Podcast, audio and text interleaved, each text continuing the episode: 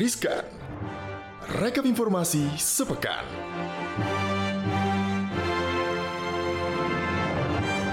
Halo Sobat Cuan, hai. Apa kabar? Hai Angel. Hai kabarnya.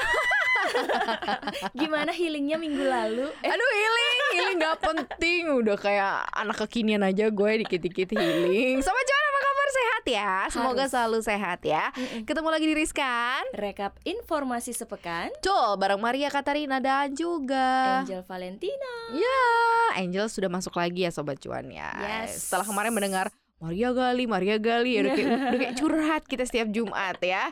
Nah, hari ini Jumat ini ada yang seru-seru nih, informasi yang paling hot juga di lamannya cuap-cuap cuan di c n b c indonesia dot com. Yang pertama ada apa, Jo? Ini agak membuat dak-dik-dukser lagi, aduh, apa-apa ya, naik, ya, apa-apa ya, naik ya, gitu ya, kan. Betul. Baru masuk kerja udah naik aja nih, heran ya kan.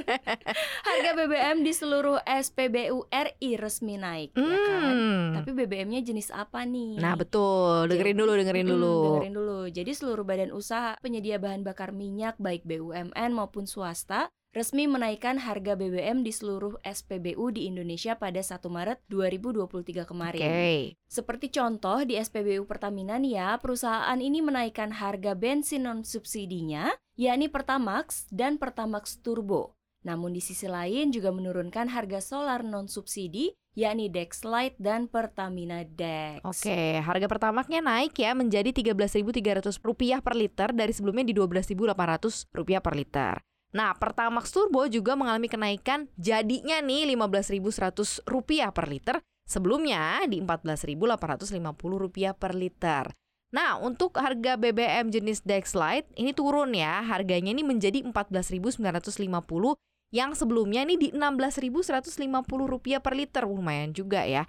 Sedangkan Pertamina Dex turun menjadi lima belas ribu delapan ratus lima puluh rupiah per liter dari sebelumnya yang di enam belas ribu delapan ratus lima puluh rupiah per liter. Ya. Tapi uh, selain Pertamina, yes, Shell Indonesia ini juga menaikkan harga B B M jenis Shell Super, okay, menjadi tiga belas ribu sembilan ratus sembilan puluh rupiah per liter dari sebelumnya tiga belas ribu sembilan ratus lima puluh rupiah hmm. per liter pada periode Februari kemarin gitu ya. Ya. Lalu harga B B M Shell V Power kini dibanderol seharga empat belas ribu delapan ratus sembilan puluh rupiah per liter, naik dari sebelumnya empat belas ribu enam ratus dua puluh rupiah per liter. Okay. Dan untuk Shell V Power Intro Plus kini dibanderol lima belas ribu dua ratus empat puluh rupiah per liter, naik nih dari sebelumnya empat belas ribu sembilan ratus delapan puluh rupiah per liter. Namun demikian, untuk jenis diesel non-subsidi mengalami penurunan. Okay.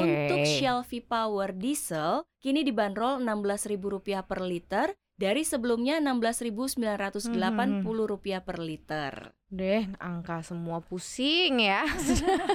Harga B B M di S P B U B P A K R ya, ini punya A K R Korporindo ya. Harga B B M B P sembilan puluh setara dengan Pertalite per satu Maret dua ribu dua puluh tiga ini dibanderol empat belas ribu seratus sepuluh rupiah per liter di Jakarta, Bogor, Depok, Tangerang, dan Bekasi atau Jabodetabek. Ini naiknya tujuh ratus sepuluh rupiah per liter dari sebelumnya tiga belas ribu empat ratus rupiah per liter. Pantes kemarin gue isi bensin kayak mahal naik banget ya. Kayak, iya oh, naik isinya ya. Tapi gak full, tapi kok Kok kayaknya lebih dari uang yang dikeluarin lebih gitu daripada full ya. Terus untuk B P sembilan puluh dua ya, RON sembilan puluh dua ini dijual di empat belas ribu dua ratus rupiah per liter di Jabodetabek dan Jawa Timur. Ini naiknya tujuh ratus rupiah ya per liter mm-hmm. dari harga sebelumnya di tiga belas ribu lima ratus rupiah per liter. Nah, untuk B P sembilan puluh lima juga dibanderol di empat belas ribu enam ratus sembilan puluh rupiah per liter di Jawa Timur yang juga naik dari angka sebelumnya di empat belas ribu empat ratus sembilan puluh rupiah per liter. Gitu. Tapi untuk harga B P Ultimate kini dijual empat belas ribu delapan ratus sembilan puluh rupiah per liter di Jabodetabek. Ini naik dari sebelumnya empat belas ribu enam ratus dua puluh rupiah per liter ya.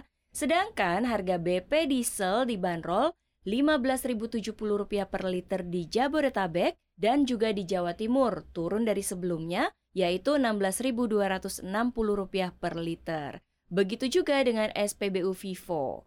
Jadi berdasarkan pantauan dari C N B C Indonesia di S P B U Vivo di daerah Tangerang Selatan, harga B B M Revvo sembilan puluh dua per satu Maret dua ribu dua puluh tiga juga naik nih, hmm. menjadi empat belas ribu rupiah per liter dari sebelumnya tiga belas ribu delapan ratus rupiah per liter. Lalu untuk Revvo sembilan puluh lima atau ini yang jenisnya R O N sembilan puluh lima yes. ya, kini dibanderol empat belas ribu tujuh ratus rupiah per liter, naik dari sebelumnya empat belas ribu empat ratus tujuh puluh rupiah per liter. Namun untuk Revvo sembilan puluh atau R O N sembilan puluh kini dibanderol tiga belas ribu empat ratus rupiah per liter, turun dari sebelumnya tiga belas ribu tujuh ratus sepuluh hmm. per liter. Sobat cuan, kalau lo nggak catch up, lo ulang-ulang aja lagi nih Spotify ya.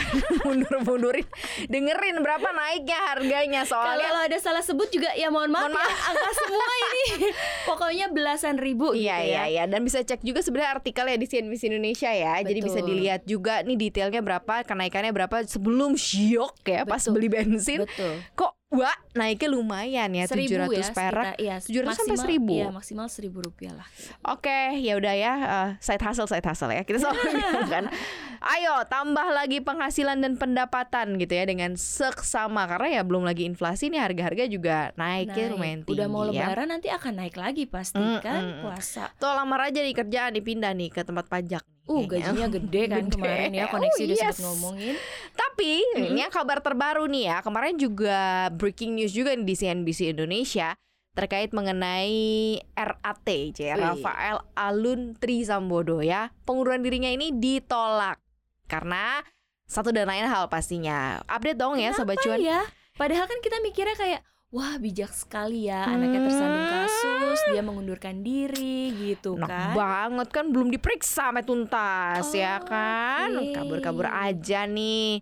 Jadi Sobat Cuan, pejabat Eselon tiga Direktorat Jenderal Pajak Rafael Alun Trisambodo mengajukan permohonan pengunduran diri sebagai aparatur sipil negara D J P di Jumat dua puluh empat mm-hmm. Februari dua ribu dua puluh tiga. Beberapa jam sebelum suratnya disampaikan kepada masyarakat, ia dicopot dari tugas dan jabatan di D J P oleh Menteri Keuangan Sri Mulyani. Nah, menanggapi hal ini, Badan Kepegawaian Negara B K N menyarankan Kementerian Keuangan untuk menolak pengunduran diri yang dilakukan oleh Rafael tersebut. Dan hal ini disampaikan oleh P L T Kepala Biro Humas Hukum dan Kerjasama B K N Iswinarto Setiaji yang menegaskan bahwa memang pengunduran diri Rafael Alun harus ditolak Kemenkeu karena saat ini ia tengah dalam pemeriksaan. Gitu. Oh gitu. Jadi penolakan ini juga berdasarkan Peraturan Bidang Kepegawaian Negara Nomor tiga Tahun dua ribu dua puluh, di mana pegawai negeri sipil atau P N S yang mengajukan pengunduran diri saat sedang dalam pemeriksaan pejabat yang berwenang karena pelanggaran disiplin dapat ditolak pengunduran dirinya. Senada dengan seruan penolakan tersebut, hal ini juga disampaikan oleh pengamat hukum Ray Rangkuti. Ray mengatakan aturan tersebut sebenarnya mengikat pada atasannya dalam hal ini yaitu Ibu Sri Mulyani, sehingga sah-sah saja apabila Rafael mengajukan pengunduran diri. Pasalnya tidak ada aturan yang melarang seorang A S N untuk mengundurkan diri. Hmm. Hanya saja penerimaan terhadap pengajuan tersebut diterima atau tidak ditentukan oleh atasannya.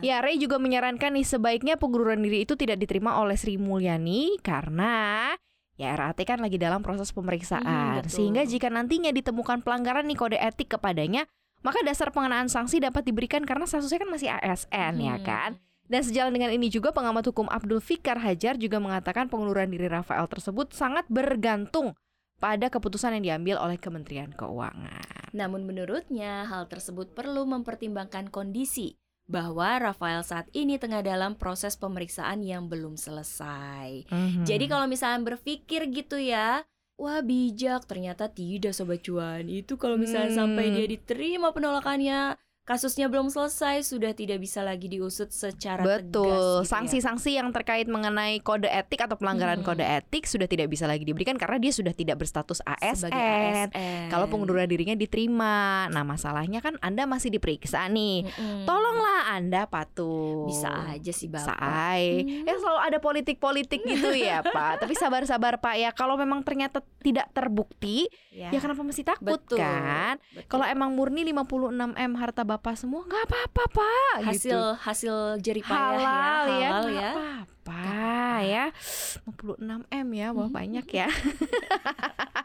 Next Jel, ada apa nih? Yang sekarang setelah berita-berita yang agak deg-degan yes. ya, dua berita tadi, sekarang kayaknya nih berseri-seri nih hmm. karena buat wisatawan jalan-jalan ke luar negeri dapat duit.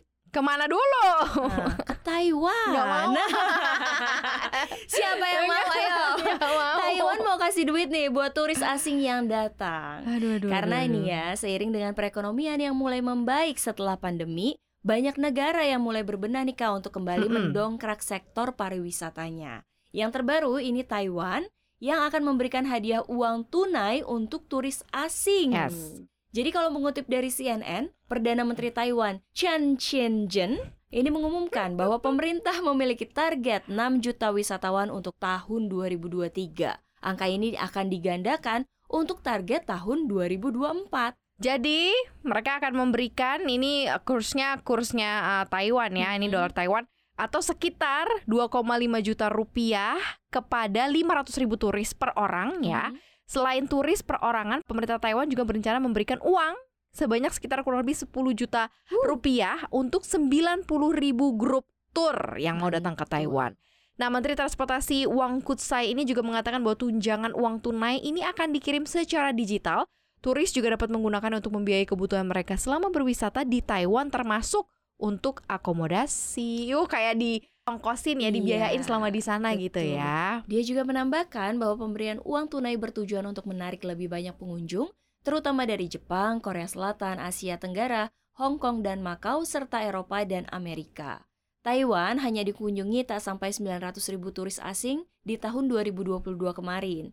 Jadi menurut statistik dari Biro Pariwisata Taiwan, kebanyakan turis itu berasal dari Vietnam, Indonesia, Jepang, dan Amerika Serikat. Nah, jumlah turis asing yang datang pada dua ribu dua puluh dua tersebut ini kan jauh ya di bawah jumlah yang tercatat di dua ribu sembilan belas, di mana saat itu Taiwan memecahkan rekor sebelas koma delapan juta turis internasional, oh. naiknya tujuh persen dari tahun sebelumnya. Dan Taiwan sendiri pun juga sudah mencabut pembatasan terkait COVID di Oktober dua ribu dua puluh dua, mm-hmm. dan kebijakan ini juga diharapkan dapat menarik lebih banyak turis internasional untuk datang ke Taiwan. Tapi ternyata pemerintah belum mengumumkan kapan skema pemberian uang ini dimulai, hmm. atau gimana caranya nih belum ada ya. Jadi belum ada uh, informasi resmi lah dari pemerintah Taiwan gitu.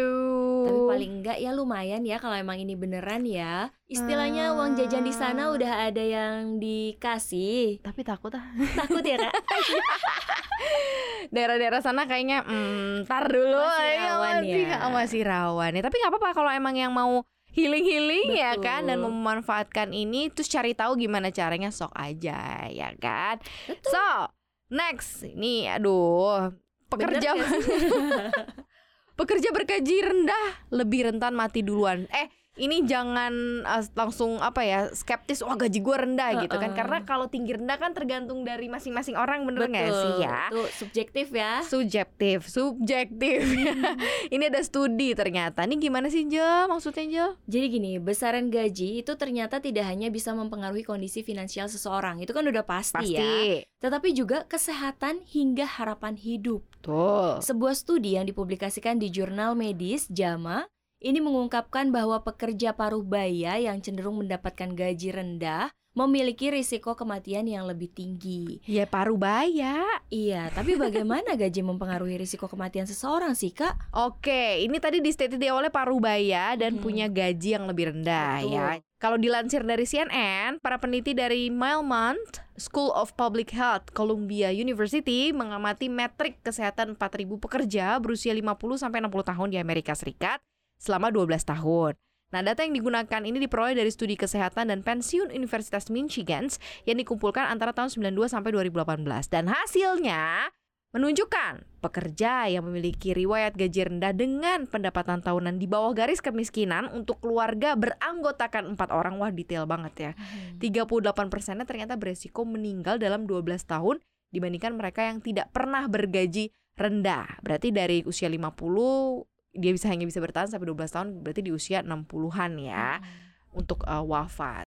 Dari studi ini ternyata nih Jel uh. menemukan bahwa resiko tersebut dua kali lipat lebih tinggi bagi orang yang memiliki pekerjaan tidak tetap mm-hmm. dan selalu memperoleh bayaran rendah.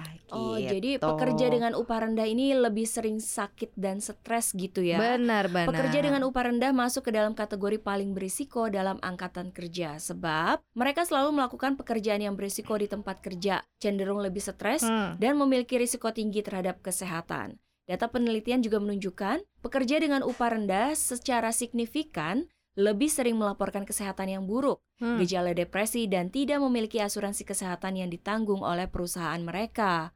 Pergeseran komposisi pasar tenaga kerja dan kurangnya jumlah tenaga kerja di daerah telah mendorong menaikkan upah di Amerika Serikat selama dua tahun terakhir. Oke. Okay.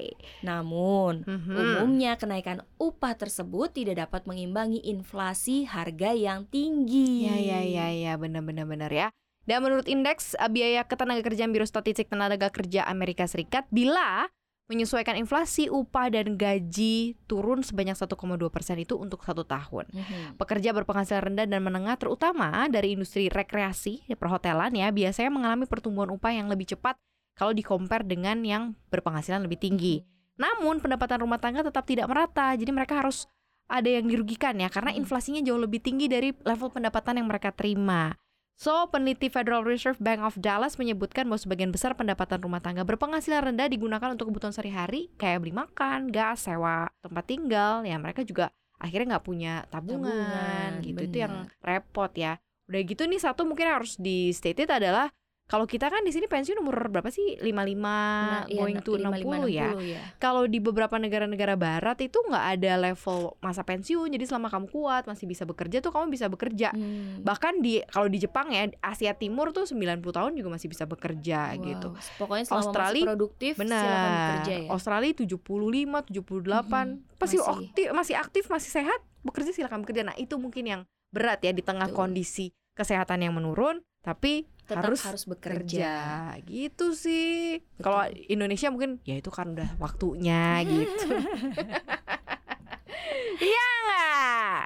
Betul sekali. Tapi setuju sih Kak, gaji rendah bisa bikin cepat ini karena kan stres. Iya. Pengeluaran di yang sini apa-apa mahal bener. Naik. Yang bikin um, cepat untuk tutup usia itu stresnya, bukan gajinya bener. Gitu. Tapi, Tapi memang utamanya adalah gaji. gaji. Karena kan memang ya untuk menunjang kebutuhan ya semuanya. Yang sudah tidak lagi murah bener. Gitu ya. Ya Sobat Cuan, kita doakan ya punya gajinya yang ada di level cukup menurut kebutuhan Sobat Cuan. Kadang-kadang kalau tinggi ya kita nggak tahu sih level tingginya berapa. Betul. Ya Sobat Cuan. Yang penting tuh jangan pernah lupa untuk bersyukur aja kan. Dan Ih, selalu lihat ke bawah. Cakep banget gitu. Ke bawah mana? Ke bawah, ada apa di bawah ya?